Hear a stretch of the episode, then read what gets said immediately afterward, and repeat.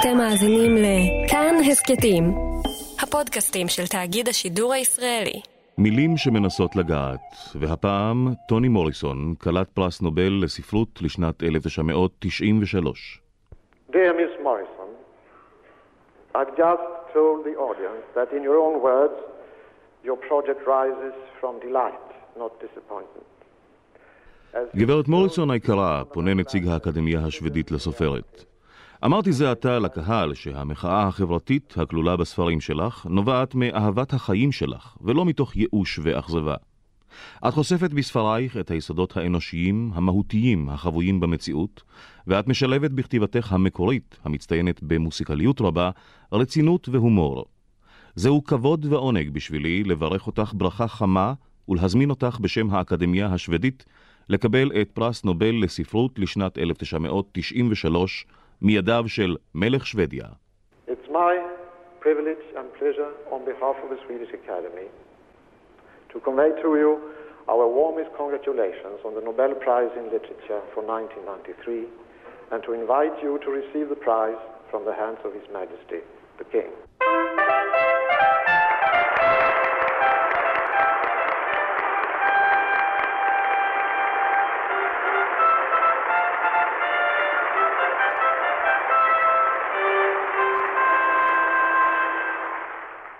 טוני מוריסון, קולה של אמריקה השחורה, קול נשי, חושני ואמיץ. My grandfather was born a slave. He was five years old when the Emancipation Proclamation came. Um, as he put it, came, and he didn't know what it was. And as a little boy, he crawled under the bed because he thought something terrible was about to happen. But at any rate, uh, I'm old enough to remember my grandfather. סבי נולד כעבד, אומרת הסופרת טוני מוריסון. סבא היה בן חמש כששחרור העבדים הגיע אלינו, והוא זחל מתחת למיטה מפני שחשב שמשהו נורא עומד לקרות. אני מבוגרת מספיק כדי לזכור את סבי ואת אם סבתי. שניהם נולדו כעבדים, וסיפור חייהם הוא סיפור שגרתי ואופייני לתקופה. זה מדהים מה שהאנשים האלה נאלצו לעבור כדי להתקיים יום-יום ולהגיע לגיל 60. אם מתבוננים בכל אחד מהם, הם נראים כדמויות ענקיות, אגדיות. כסופרת הבנתי מיד שעליי להקטין את הדמויות ולתת להן ממדים טבעיים, אנושיים, ממדים שניתן לקלוט אותם. אבל נבצר ממני לעשות זאת. לכן הואשמתי לא פעם שאני מתארת דמויות הגדולות מאלה הקיימות במציאות. אני סבורה שאני מתארת אותן כפי שהיו, מצהירה טוני מוריסון, ושלפעמים החיים הם באמת ענקיים. And a lot of times I have been of making characters larger than life. I realized that what I had in fact done was simply describe characters who were as large as life. Life is that large.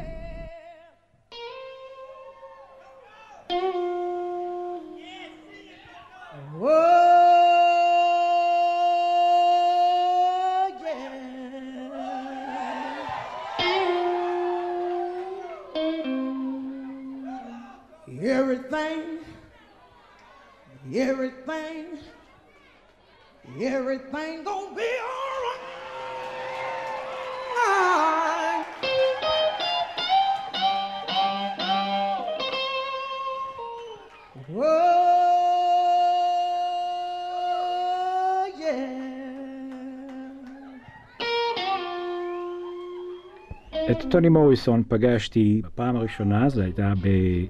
בספרייה העירונית של ניו יורק. היא הייתה באותה הזדמנות האישה השחורה היחידה בתוך קהל של לבנים, סופרים ועורכים משמנה וסלטה של החברה הניו יורקית, והיא בלטה מאוד גם בצבע עורה. בחזות המרשימה של אישה הדורה, בוטחת בעצמה כבדת גוף, לא גבוהה באופן מיוחד, גם לא נמוכה, אבל יפה. פניה חושניות, שפתיים עבות חושניות, עיניים חדות, חכמות, עם האינטואיציה המיוחדת של אישה ושל סופרת. הסופר גדעון טלפז. הפרופסור שלומית רימון.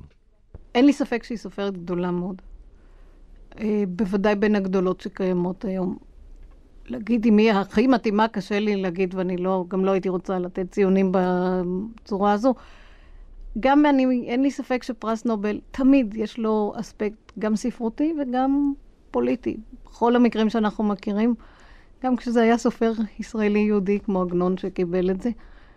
ואני חושבת שמתן פרס נובל לטוני מוריסון הוא גם הכרה בגדולה שלה כסופרת וגם בעניין האידיאולוגי שהיא משרתת. סוד הקסם ביצירה של טוני מוריסון בשבילי, קודם כל באופן בלתי אמצעי היה באמת הסגנון. אני, אני קראתי את זה ונשבתי לחלוטין, הרגשתי את עצמי כאילו מתנועת ל, לריתמוס של המשפטים, עוד לפני שהבנתי מה שקורה, וזה הרבה פעמים די מבלבל, סדר האירועים ודברים כאלה. אין לי נטייה לספרות מגויסת בדרך כלל, יש לי די רתיעה מזה. זה המקרה הראשון שאני הרגשתי שילוב כל כך הדוק וחוסר פגימה של, של האידיאולוגיה בצד הספרותי. לא כולם מסכימים איתי בזה, דרך אגב. שי לוין ומאיה רביב. לדעתי יסוד הקסם של מוריסון זה שהיא רואה את עצמה כמין רושמת כרוניקות של, אמ, של עם שתמיד, אה, כל הספרות שלו כביכול, הייתה תמיד בעל פה. היא רואה את עצמה כמתעדת אה, מיתולוגיה אה, שאף פעם לא הייתה מתועדת. ואצל מוריסון, אולי לאור איזשהו פחד ש, שהעם, האנשים האפרו-אמריקאים נעלמים לתוך איזשהו חלל לבן, מרגישה את החשיבות של לתעד משהו שיחזיק אותם ביחד. והיא משחקת הרבה עם המיתולוגיה האפרו-אמריקאית ומתרגמת אותו לזמנים מודרניים, אבל כל הזמן הולכת הלוך ושוב בחלל של זמן.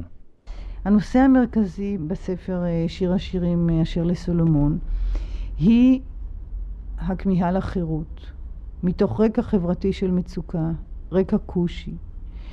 במקביל, הכמיהה לדעת, ל-knowledge, יש אפילו לעיתים אה, סצנות של גבר, אישה ונחש שמובילים אותנו לעץ הדת. יש גם קטעים של הגיגים מחשבתיים בשיחות בין אה, גיטר וחולב על סוגיית אה, החירות ומהות החיים בכלל.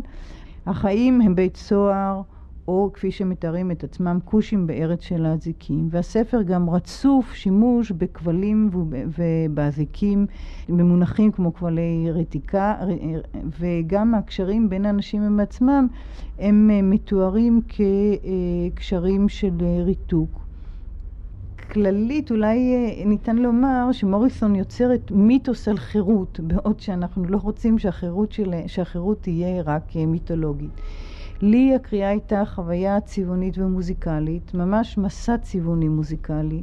הקשר בין הקצב והצבע, דרך הפרוזה הקצבית מאוד. הכתיבה היא ליניארית, אבל מקוטעת.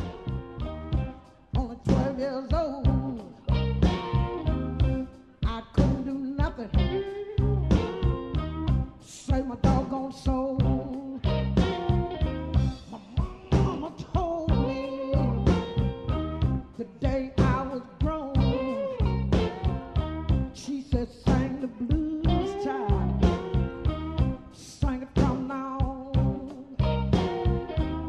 טוני מוריסון נולדה בלוריין שבאוהיו בשנת 1931. הוריה היו זוג אריסים, צאצאיהם של עבדים שנדדו מאלבמה צפונה. טוני מוריסון למדה באוניברסיטת הרווארד וקורנל היוקרתיות, ועבדה במשך שנים כעורכת בהוצאת רנדום האוס וכמרצה לספרות. היום היא מרצה באוניברסיטת פרינסטון וחברה באקדמיה האמריקנית לאומנויות. טוני מוריסון פרסמה שישה רומנים, קובצי מאמרים ומסות, ומחזה. ספרה אהובה זכה בפרס פוליצר לשנת 1988. מספריה תורגמו לעברית שיר השירים אשר לסולומון, הוצאת עם עובד, תרגם אהרון אמיר, תינוק של זפת, הוצאת זמורה ביטן, תרגם עמוס פארן, וסולה, הוצאת כנרת, תרגמה איילה רהב. פרס נובל לספרות המוענק זו הפעם הראשונה לסופרת שחורה מצביע על הערכה של האקדמיה השוודית למסרים החברתיים שמבטאת טוני מוריסון ביצירותיה. הפרס מבטא גם את התפעלותם של השופטים מן העיצוב הספרותי המופלא של סיפוריה. מיכולתה לרקום עלילה, מן השילוב של המציאות והפנטסטי, מן הכישרון לכתוב דיאלוגים אמינים ושנונים, ומן הציוריות והמוסיקליות של השפה שלה.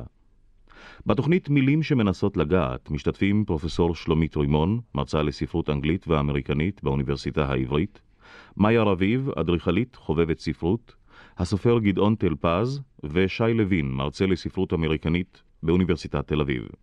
קוראים שמירה אימבר ומוטי ברקן, מגיש דן עופרי, עורך שמואל הופרט. רוצים לשאול אותך משהו.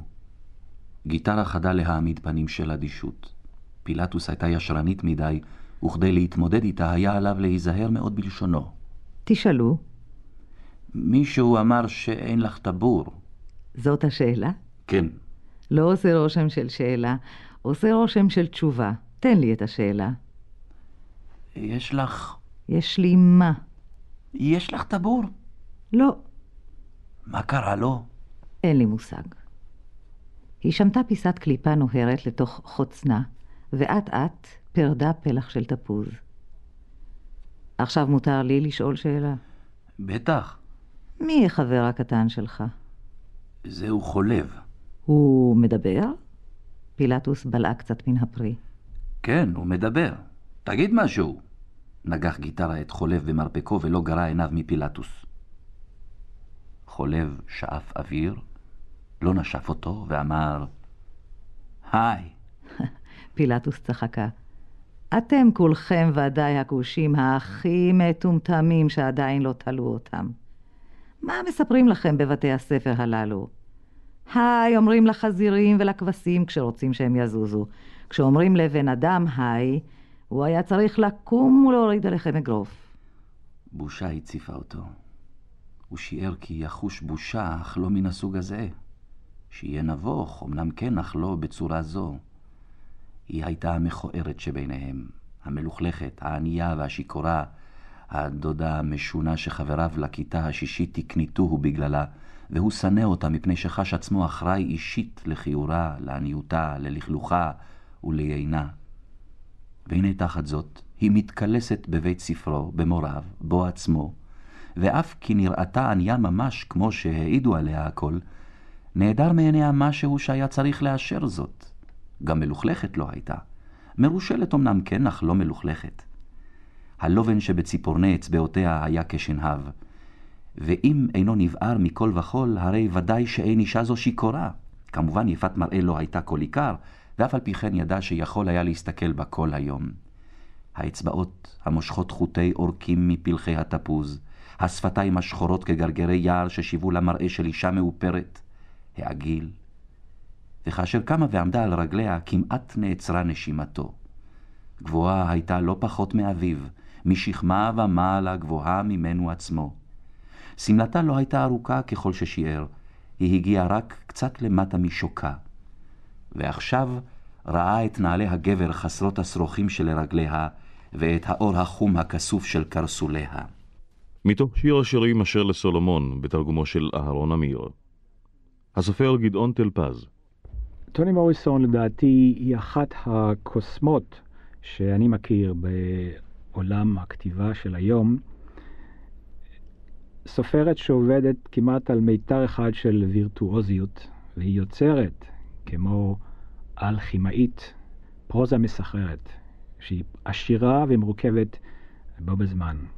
כשהאקדמיה השוודית שיבחה אותה על עוצמת הדמיון והפיוט שמשוקעים בכתיבה שלה, באמת אלה הם הכלים שבאמצעותם היא משתדלת, ולדעתי גם מצליחה ברוב המקרים, לעשות את המניפולציה שסופר אמן חותר לעשות על הקוראים שלו. כשהיא ניסתה להסביר את עצמה כסופרת, באחד המאמרים שלה היא אמרה שהיא נחנה בסקרנות, בידע ובכושר המצאה. ששלושת הנתונים הללו לדעתי אחראים למוצר הסופי שהיא מגישה לקורא. הסממנים האלה של פיוט, דימויים מדהימים בתוך לשון אבסטרקטית עם וולטאג' גבוה, חריפות חושנית, מסתורין, המון צבעוניות, כשכל הסמנים הללו מתלווים לשליטה כמעט מושלמת של אומנות הסיפור, כלומר ארגון מעולה הייתי אומר של החומרים הנרטיביים, כשזה משולב עם וירטואוזיות סגנונית, פסיכולוגית וארכיטקטונית, כל זה יוצר פרוזה מהממת.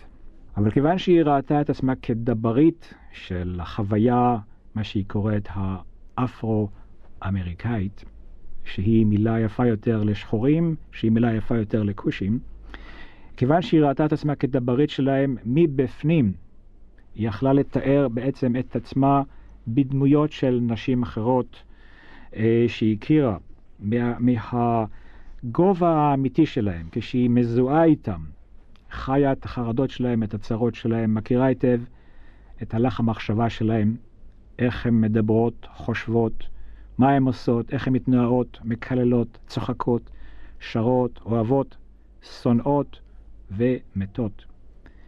היא יודעת לעשות את כל זאת משום שהיא מכירה מבפנים את הלחן הכושי, את, את שירת הנשמה הכושית, את הג'אז, את ההומור, את היצריות והדמיון של הכושים בארצות הברית, האפרו-אמריקאים. וכיוון שהיא אה, מלכתחילה התכוונה ליצור מיתוס כושי חדש, שיוסיף כבוד וגאווה ופורקן לשחורים, יעמיד את העולם שלהם במרכז החוויה של הספרות האמריקאית, אולי בעקבות uh, המורים שלה, פוקנר ומרקס, והיא נמשכה על דמויות שמעבר לקונבנציונלי, דמויות שמתמסרות למוזרויות, למוזרויות מרתקות ואקסוטיות, דמויות חריגות שככל שהן ריאליסטיות הן גם גדולות מהחיים, יש בהן משהו פילמאי, חזותי מאוד. אבל עם מידה רבה של סוריאליזם בקיום שלהם, עם המון דרמה שמעבר ליומיומי. כשהיא משתמשת במוטיב של אה, אדם מעופף, היא בעצם משתמשת בדמות מתוך מיתולוגיה יוונית. והיא נותנת לאיש הזה לעוף כשם שהכושים באגדות שלהם ובפולקלור שלהם תיארו דמויות שכאלה. והאיש אצלה עף. סלומון פרס את כנפיו, התעופף יום אחד מאמריקה וחזר במעוף כנפיים לאפריקה.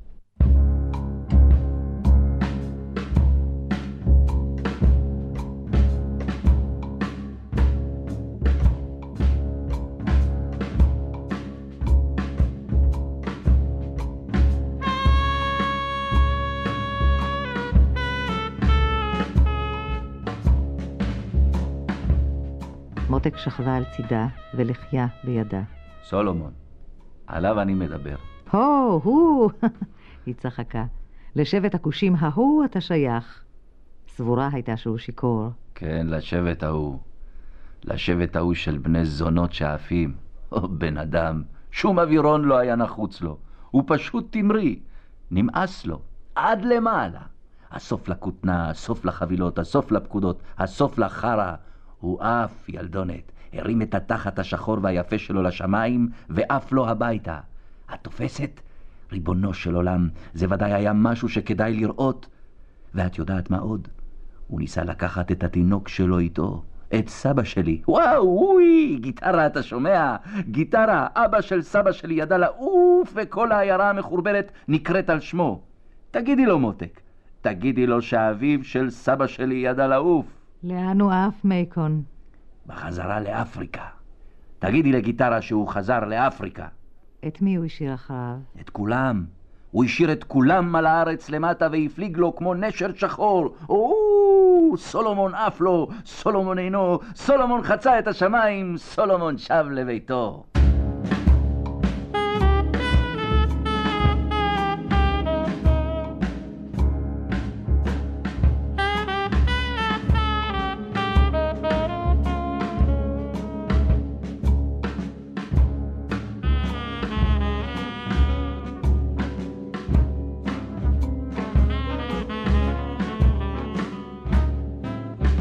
המסרים החברתיים של טוני מוריסון נראים לי בעיקר בשני מישורים. אחד הוא המישור של המלחמה למען שוויון זכויות לשחורים, ולפני מלחמה נגיד העיצוב של הסבל של השחורים, אה, חוסר הצדק כלפי השחורים.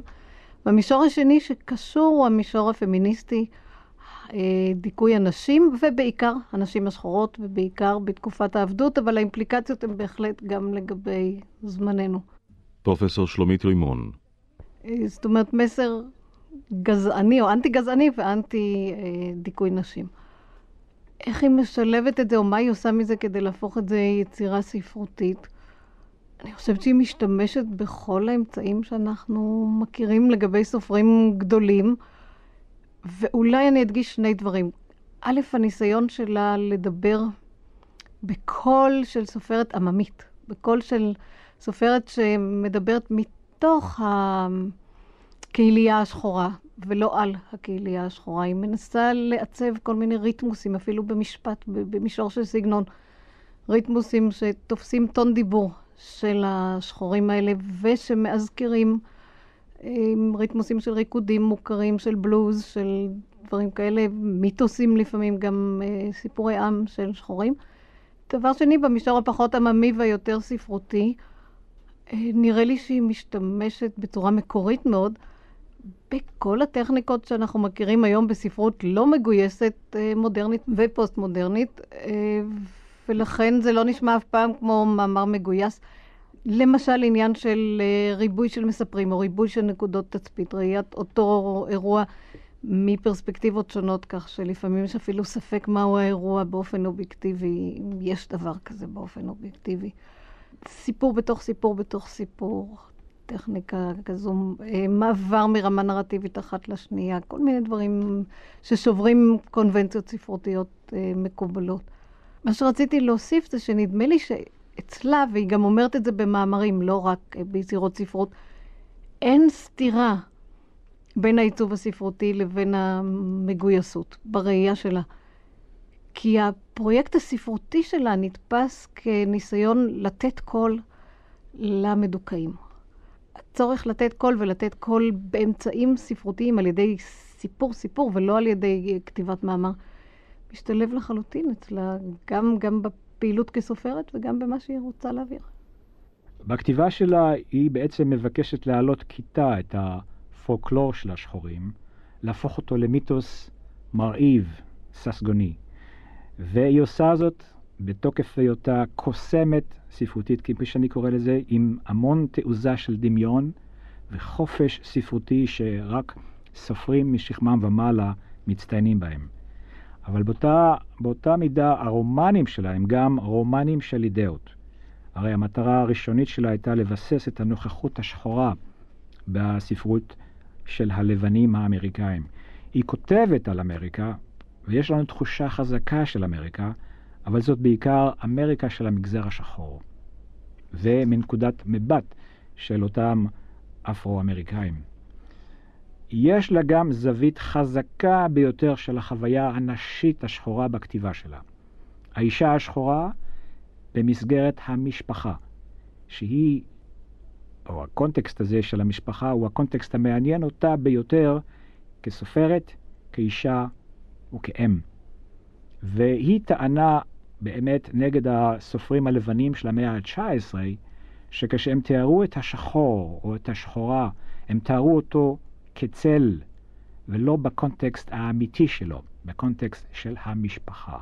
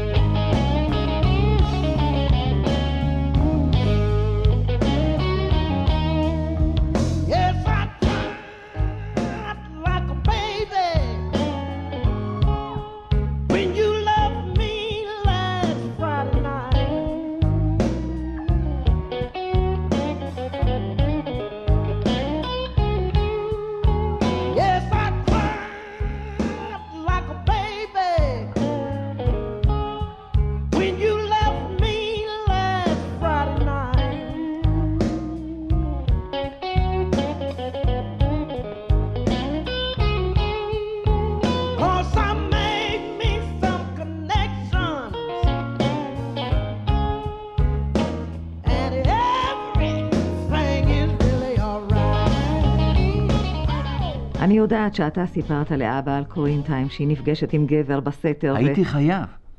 נורא הייתי רוצה שהיא תמצא לה מישהו, אבל אני מכיר את האיש ההוא. אני נתקלתי בו, ואינני חושב שהוא... חולב נשתתק. הו, קולה היה לגלגני. אתה חושב על מישהו אחר בשבילה? לא. לא.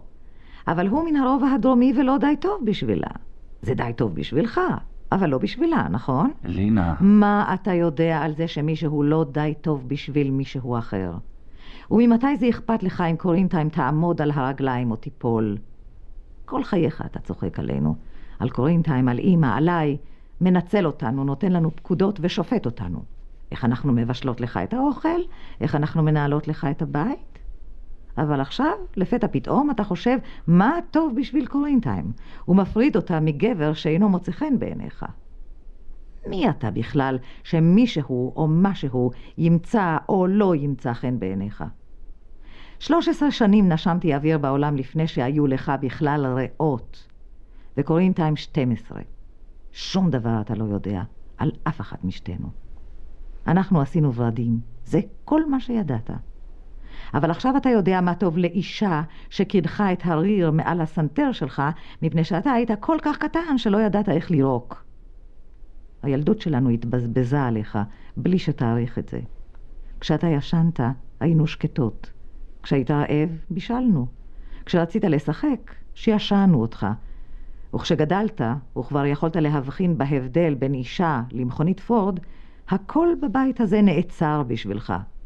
עד היום עוד לא כיבסת את הלבנים שלך, לא הצעת מיטה, לא ניקית את הלכלוך מן האמבט שלך, ולא הזזת טיפה מן הטינופת שלך ממקום למקום. ועד היום הזה עוד לא שאלת אף אחת משתינו אם אנחנו עייפות, או עצובות, או רוצות כוס קפה. מעולם לא הרמת שום דבר יותר כבד מן הרגליים שלך, ולא פתרת בעיה יותר קשה מתרגיל בחשבון של כיתה ד'. מניין לך הזכות לקבוע לנו את החיים שלנו? לינה, תרגעי, אני לא רוצה לשמוע את זה. אני אגיד לך מניין. ממעי החזיר שתלוי לך בין הרגליים. טוב, אז אני אגיד לך משהו, אחי הקטן. זה לא יספיק לך. אינני יודעת איפה תקבל את זה, ומי ייתן לך את זה, אבל תזכור מה שאני אומרת לך, זה לא יספיק לך. הוא עשה עליה...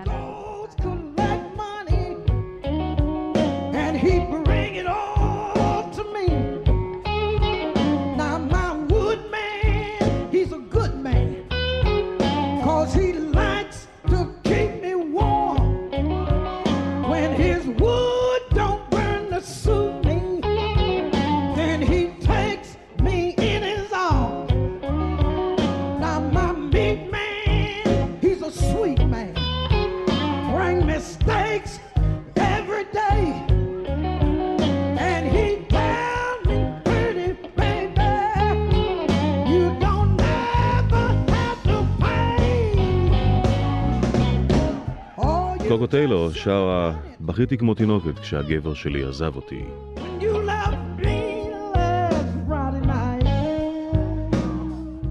שי לוין, אני לא יודע אם זה כל כך רע, אמ, שיש לה מודעות פוליטית מאוד אה, גדולה, אה, שהיא רואה את עצמה אה, ככזו.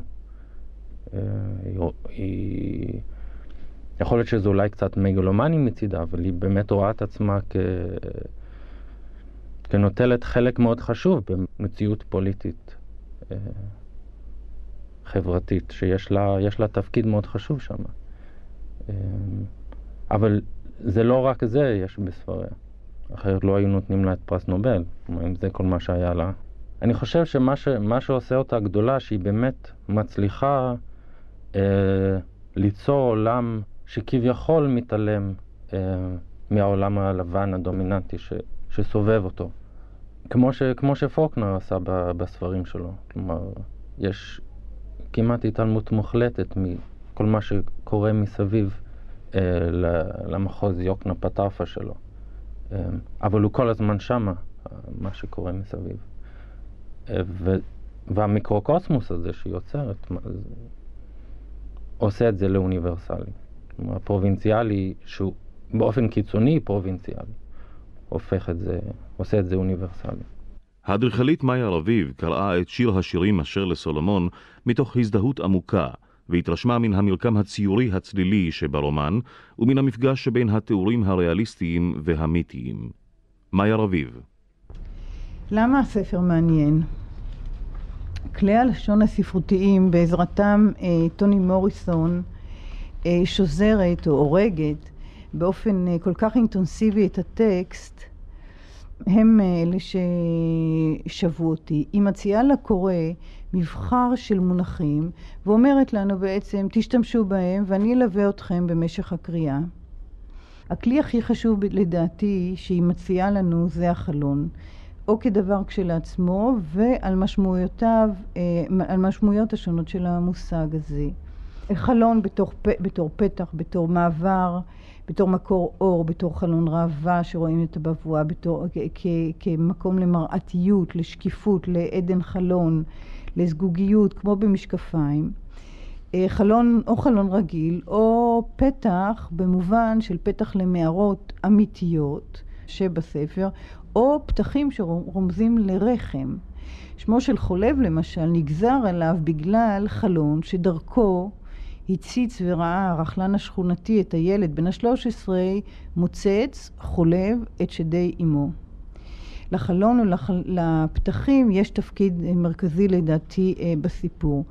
החלון הוא המאפשר את המפגש או את מקום המפגש של הפנטסטי ושל של, של הריאליסטי בסיפורת הזאת, כל אחד מצד אחר של החלון.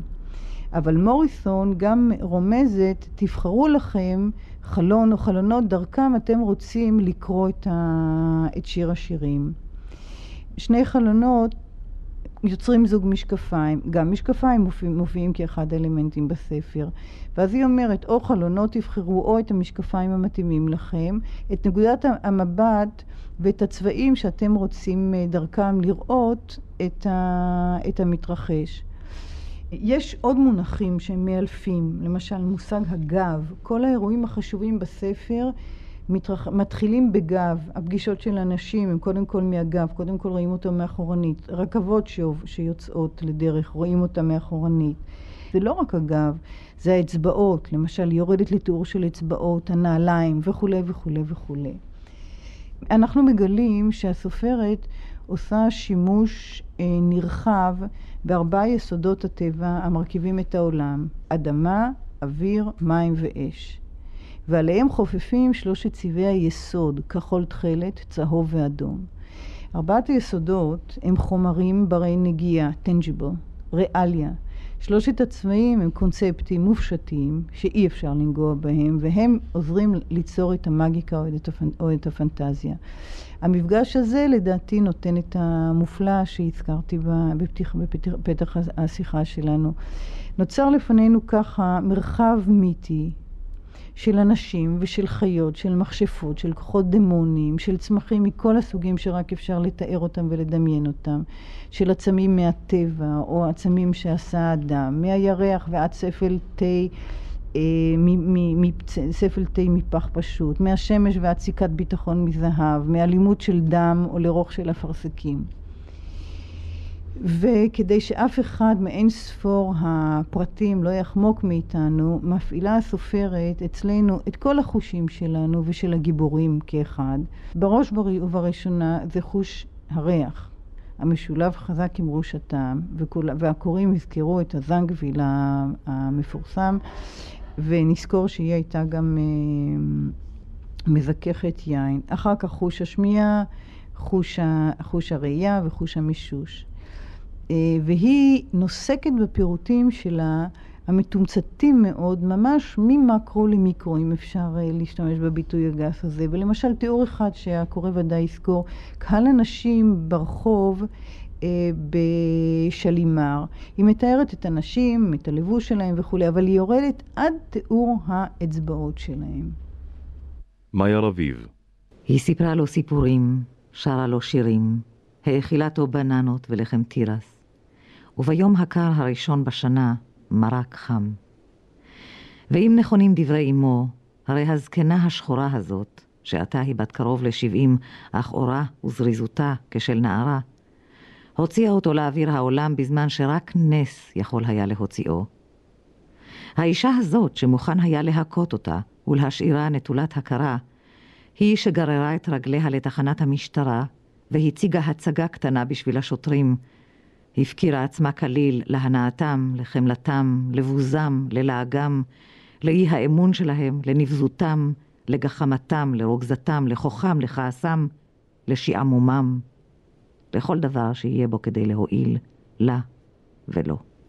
בריאיון לטלוויזיה שנערך לאחר זכייתה בפרס פוליצר על ספרה אהובה, בילאבד, נשאלה טוני מוריסון על ידי מלווין ברג כיצד היא מתמודדת עם נושא העבדות. It would never occur to me to go into that area. I never thought I had the um, emotional resources to deal with slavery. And as a matter of fact, I thought I was writing a story about a very contemporary story. I wanted to write about self-murder, the ways in which we can sabotage ourselves with the best of all possible intentions. And the story that occurred to me was the story about this woman, Margaret Garner, uh, who had indeed killed her children. And she was a slave. So I was sort of pulled into slavery uh, by this other idea. מעולם לא היה עולה בדעתי לכתוב על נושא העבדות, אומרת טוני מוריסון. לא חשבתי שיש לי המשאבים הנפשיים להתמודד עם העבדות. למעשה חשבתי שאני עומדת לכתוב ספר על אדם המבצע רצח עצמי. על הדרך שבה אנחנו פוגעים בעצמנו מתוך הכוונות הכי טובות. כשהתחלתי לכתוב את הרומן אהובה, בלאבד, נזכרתי בסיפור האמיתי של מרגרט גארנר, השפחה שרצחה את ילדיה. וכך נגררתי לטפל בעבדות תוך כדי עיסוק בעניין אחר. אבל מאחר שמרגרט גארנר הייתה דוגמה מושלמת לנושא שעליו רציתי לכתוב, היה עליי לעשות את זה. ואז אמרתי לעצמי, את הרי לא אוהבת ספרים שעוסקים בעבדות. ספרים אלה הם בדרך כלל כל כך עבים ורדודים, שאי אפשר להתגבר עליהם. ואז הבנתי שאם אני רוצה להצליח, עליי לצמצם את היריעה, ולכתוב ספר קצר ועמוק. העבדות, מוסיפה טוני מוריסון, משולה בעיניי למלחמת העולם השנייה הנמשכת 200 שנה. זהו זה בדיוק. אשר לי, עשיתי שני דברים שאותם עושים רוב הסופרים האפרו-אמריקנים. ראשית, פשוט שכחתי כל מה שידעתי על העבדות, כי רק כך אפשר לקום בבוקר ולעבוד. שנית, קלטתי את הנושא לאט-לאט, כי מנה קדושה משתקת אותך. כשהתחלתי לערוך את המחקר, נוכחתי להפתעתי שיש מעט מידע על תנאי חייהם של העבדים, למרות שקיימים שירי עם ואגדות של שחורים. יש פרשיות שעליהן לא נכתב דבר, ושלא הועברו מדור לדור, וזאת מתוך כוונה מחושבת לעזור לשחורים לשכוח ולהמשיך לחיות את חייהם. למשל, לא קיימת כמעט התייחסות לאוניות שבהן הועברו העבדים מאפריקה לאמריקה. אינני מכירה שירים וסיפורים על הטראומה של המסע בתנאים תת-אנושיים ועל העבדים שמתו במרתפי האוניות. בעניין זה צריך להסתמך על הרשימות של רבי החובלים הלבנים ועל וידוייהם של בעלי האוניות שרשמו את הדברים לפני מותם. השחורים לא שמרו את סיפורי המסע ולא העבירו אותם מאב לבן. The trauma of that voyage and the deaths that took place on it, they just almost don't exist. One has to go to the white slave ship captains and owners for that information. Because frequently when they were about to die, they wrote their life stories and it was a kind of confession, and they sometimes did it, but almost nothing came down orally to my generation. פרופסור שלומית רימון, בלאו התבסס על אירוע היסטורי שהיה בזמנו בעיתונות בכל מקום, והיה משפט מפורסם. זו אישה שרצחה את ביטל כדי להגן עליה מפני הלבנים, כדי שהם לא יענו אותה והם לא ירצחו אותה, היא עשתה את זה בעצמה. זה אירוע מזעזע, זה אירוע פרובלמטי מאוד כמובן לגבי כל קורא. ופרובלמטי, אני חושבת, לא פחות מהאירוע הזה, העובדה שהמספרת לא שופטת אותו בכלל בטקסט. נמנעת מכל שפיטה ערכית לחיוב או לשלילה, ואם יש שפיטה ערכית, היא נשמעת כמעט קצת לחיוב. כמעט כהצדקה של האירוע הזה. את יודעת, שלומית, אני שמעתי ראיון עם uh, טוני מוריסון בטלוויזיה, והיא לחלוטין מזדהה עם האם הזאת, מפני שלפי ההרגשה שלה, המעשה מציל את הבת מחיי השפלה וחיי עינויים כאלה שהיא עברה, האם עצמה, כשפחה, שלקחו ממנה את ילדיה, שארבעה גברים השפילו אותה אחד אחרי השני, והיא לא רוצה שהבת תחיה את החיים הנוראים האלה, ולכן היא לא ממיתה אותה, אלא לפי תפיסתה גואלת אותה. גואלת אותה. כן, אז זה, זה קצת אה, חד צדדי. אני שמעתי ראיון אחר איתה, אז אה, כמובן יכול להיות שבראיונות שונים היא אומרת דברים שונים, גם כן בטלוויזיה באמריקה, ושאלו אותה לגבי זה, והיא אמרה, She did the right thing, but she had no right to do it. שמראה כפילות. לא, אין זכות לאף אדם ליטול חיים של אדם אחר, אבל בכל זאת בנסיבות הקיימות היא עשתה את הדבר הנכון בדיוק כאקט של גאולה. מהספרות המסורתית האמריקאית, לדעתי, פוקנר הוא ההשפעה המרכזית, גם במישור התמטי של טיפול של יחסים ב, ביחסים בין שחורים ולבנים, גם במישור של טכניקות, כפי שרמזתי כבר קודם. עובדה ביוגרפית, אה, טוני מוריסון כתבה תזה M.A. או דוקטורט, אני לא משוכנעת, על פוקנה. זה אני לא ידעתי, אני פעם אה, נתתי הרצאה עליה בנוכחותה, והזכרתי שנראה לי שמשהו דומה מאוד לפוקנה, אז היא אמרה, זה פלא, אני עבדתי עליו כל כך הרבה שנים, כתבתי עליו תזה. איזה מין רושם היא עושה? פנטסטי. אה, פנטסטי. אני נפגשתי איתה בנסיבות... די מפחידות בשבילי בהתחלה, נתתי הרצאה על בילאבן בפרינסטון, והיא מלמדת שם Creative Writing ואולי גם עוד קורסים. הזמינו אותה להרצאה. וזו הרגשה די קשה כשרואים את הסופר נכנס לאולם, מאוד נוח למבקר ספרות לכתוב על מספרים, סופרים שכבר לא קיימים. היא נכנסה לאולם, ואני מוכרחה להגיד שכל אורך ההרצאה הסתכלתי לצד ההפוך. בסוף היא נכנסה לדיון באופן פנטסטי, זה היה ממש בשבילי מרגש. היא, היא הגיבה, היא ניסתה להסביר דברים שאני אמרתי בהרצאה ושלא עלו על דעתה קודם, וניסתה להסביר איך מתוך תהליך הכתיבה זה קרה בלי שהיא שמה לב. היא ממש אה, תרמה באופן מקסים לדיון. הקשר בינינו נמשך אחר כך, המשכנו לשוחח, נפגשנו עוד כמה פעמים. אה, עושה לי רושם אה, של אדם מאוד פתוח. מאוד לבבי.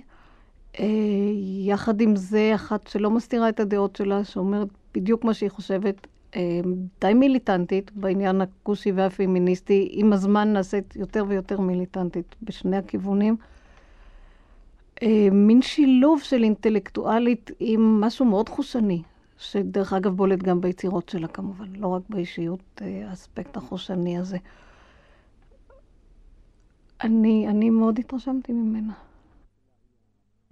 המטאפורה המרכזית שלה היא האהבה. בעיקר אהבה של אישה, אישה לגבר, ואם לבנה. בעיקר אישה, אם כי יש גם גברים שבהם, שאותם היא מתארת, גברים אוהבים שגם להם יש אהבות נכזבות. ואצלה האהבה שווה במש... במשוואה אחת לאקסטזה, כאב, מוות. משום שהאהבה היא כל כך טוטאלית. רוב הגברים עוזבים אצלה את הנשים האוהבות אותם, וזה החיזיון המצוי אצל הכושים. ולאהבה יש אמנם כוח מניע, עוצמה קטלנית, אבל היא גם טעם החיים. וטוני מוריסון יודעת לתאר זה היטב.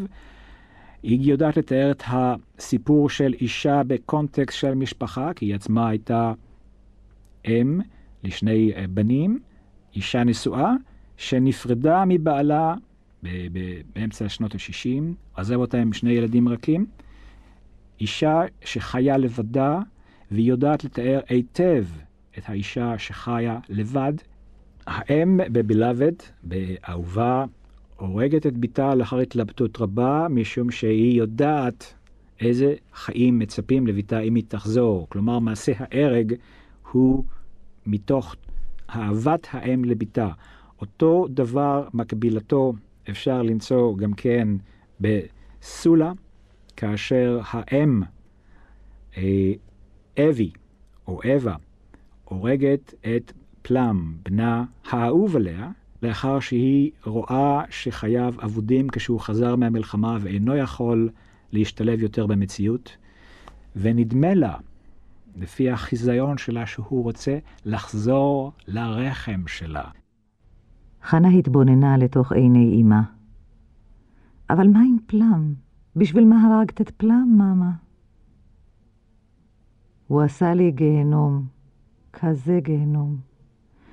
נראה כאילו אפילו להיוולד הוא לא רצה, אבל בסוף הוא לצאת החוצה. בנים זה קשה להתגבר. את לא יכולה לדעת על זה, אבל הם ככה. זה היה כזה סבל להוציא אותו להיוולד ולהחזיק אותו בחיים.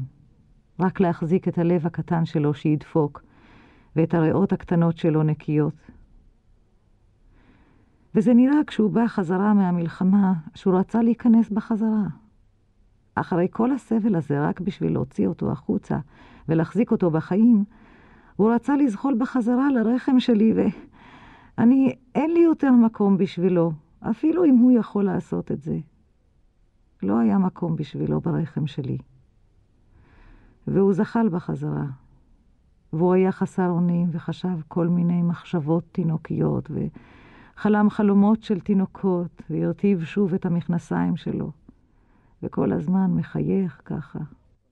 שי לוין טוני מוריסון בעצמה אמרה שמה שהיא רוצה לעשות אה, בספריה, אה, אלו דברים שהמוזיקה עשתה בזמנה, שהמוזיקה הייתה אמ, משהו שליכד את, את האפריקאים, כן? אמ, היא מאוד רוצה לחבר בין מה שקורה עכשיו ומה שקרה באפריקה, ולא לעשות את, ה, את העבדות כ, כהרפרנס היחידי, כן? אה, כנקודת התייחסות יחידה. ומה שהיא רוצה לעשות זה להפוך את המילים למוזיקה. זה מתבצע על ידי שרשראות של דימויים, של תארים, כן. של שמות שבאים בזה אחר זה ויוצרים כן. איזשהו ריתמוס, כמעט ריתמוס של, mm-hmm. של תופים, לא? מה שהיא כן עושה, שלדעתי הוא אה, אחד הדברים הנפלאים בספריה, ש, שהיא אף פעם לא תגיד, אה, חולב אמר ככה בכעס, או סולה אמרה ככה בעצב.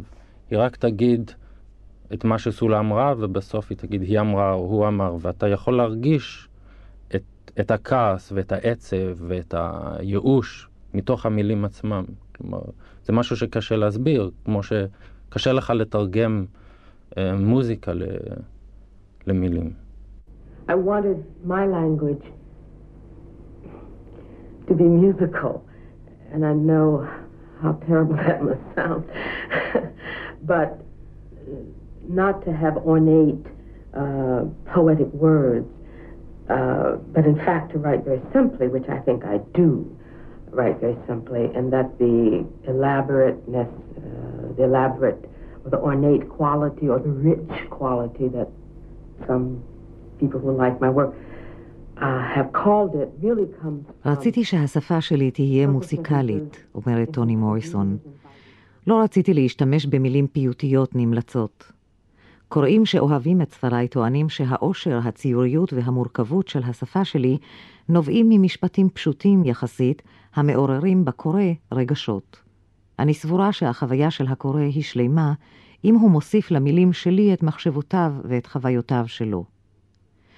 כאשר הסופר שם את המילים בסדר הנכון, אם הוא דואג לסלק מן הטקסט את הביטויים שהתיישנו ונשחקו, ואם הוא שומר על החללים והשתיקות שבין המילים, הוא מצליח ליצור מרקם עשיר בלא להזדקק למליצות נבובות. אני משתדלת לתרגם את הנושאים הטעונים והמורכבים מבחינה רגשית לתיאורים קטנים ומדויקים. So that I would translate these huge problematic, emotionally problematic, and intellectually problematic things into smaller but more precise images. טוני מוריסון רובה לא היה לה למותק, אבל היו לה מים זורמים בביתה, וחיוכה היה ממש כשמה, מותק, כאשר הנהנה בראשה לשם השאלתו של חולב, אם יוכל לרחוץ באמבט. האמבט היה האבזר החדיש ביותר בבית המאורח הקטנטן, ובהכרת טובה שקע חולב במים המעבילים. מותק הביאה לו סבון ומברשת של זיפי חזיר, וקראה על ברכיה לרחוץ אותו. אם המרחץ הזה והאישה הזאת הרהר הם כל מה שיצא מן המסע הזה, אשאר שבע רצון, ועד אחרית ימי אעשה את חובתי לאלוהים, למולדת, לאגודה. בעבור זה אהיה מוכן לצעוד על גחלים לוחשות ופח נפט בידי. אהיה מוכן לצעוד על כל אדני מסילת הברזל מכאן עד שיין ובחזרה. אבל בעת ההתעלסות החליט שאהיה מוכן אף לזחול. אחר כך הציע לה שירחץ אותה. היא אמרה שלא תוכל מפני שהדוד קטן ואין די מים לעוד אמבט חם. אז תני לי לרחוץ אותך במים קרים, אמר. הוא סיבן ושפשף אותה עד שהיה אורה מצייץ ומתנוצץ כמו שוהם. היא משכה תרופה על פניו. הוא חפף את ראשה. היא פיזרה טלק על כפות רגליו. הוא ישב בפיסוק רגליים על אחוריה ועיסה את גבה. היא מרחה בבונג על צווארו הצווה. הוא הציע את המיטה. היא נתנה לו במיה לאכול. הוא שטף את הכלים. היא כיבסה את בגדיו ותלתה אותם לייבוש. הוא קרצף את האמבט שלה. היא גיהצה את חולצתו ומכנסיו. הוא נתן לה חמישים דולר. היא נשקה את פיו. הוא נגע בפניה. היא אמרה, חזור בבקשה. הוא אמר, נתראה הלילה.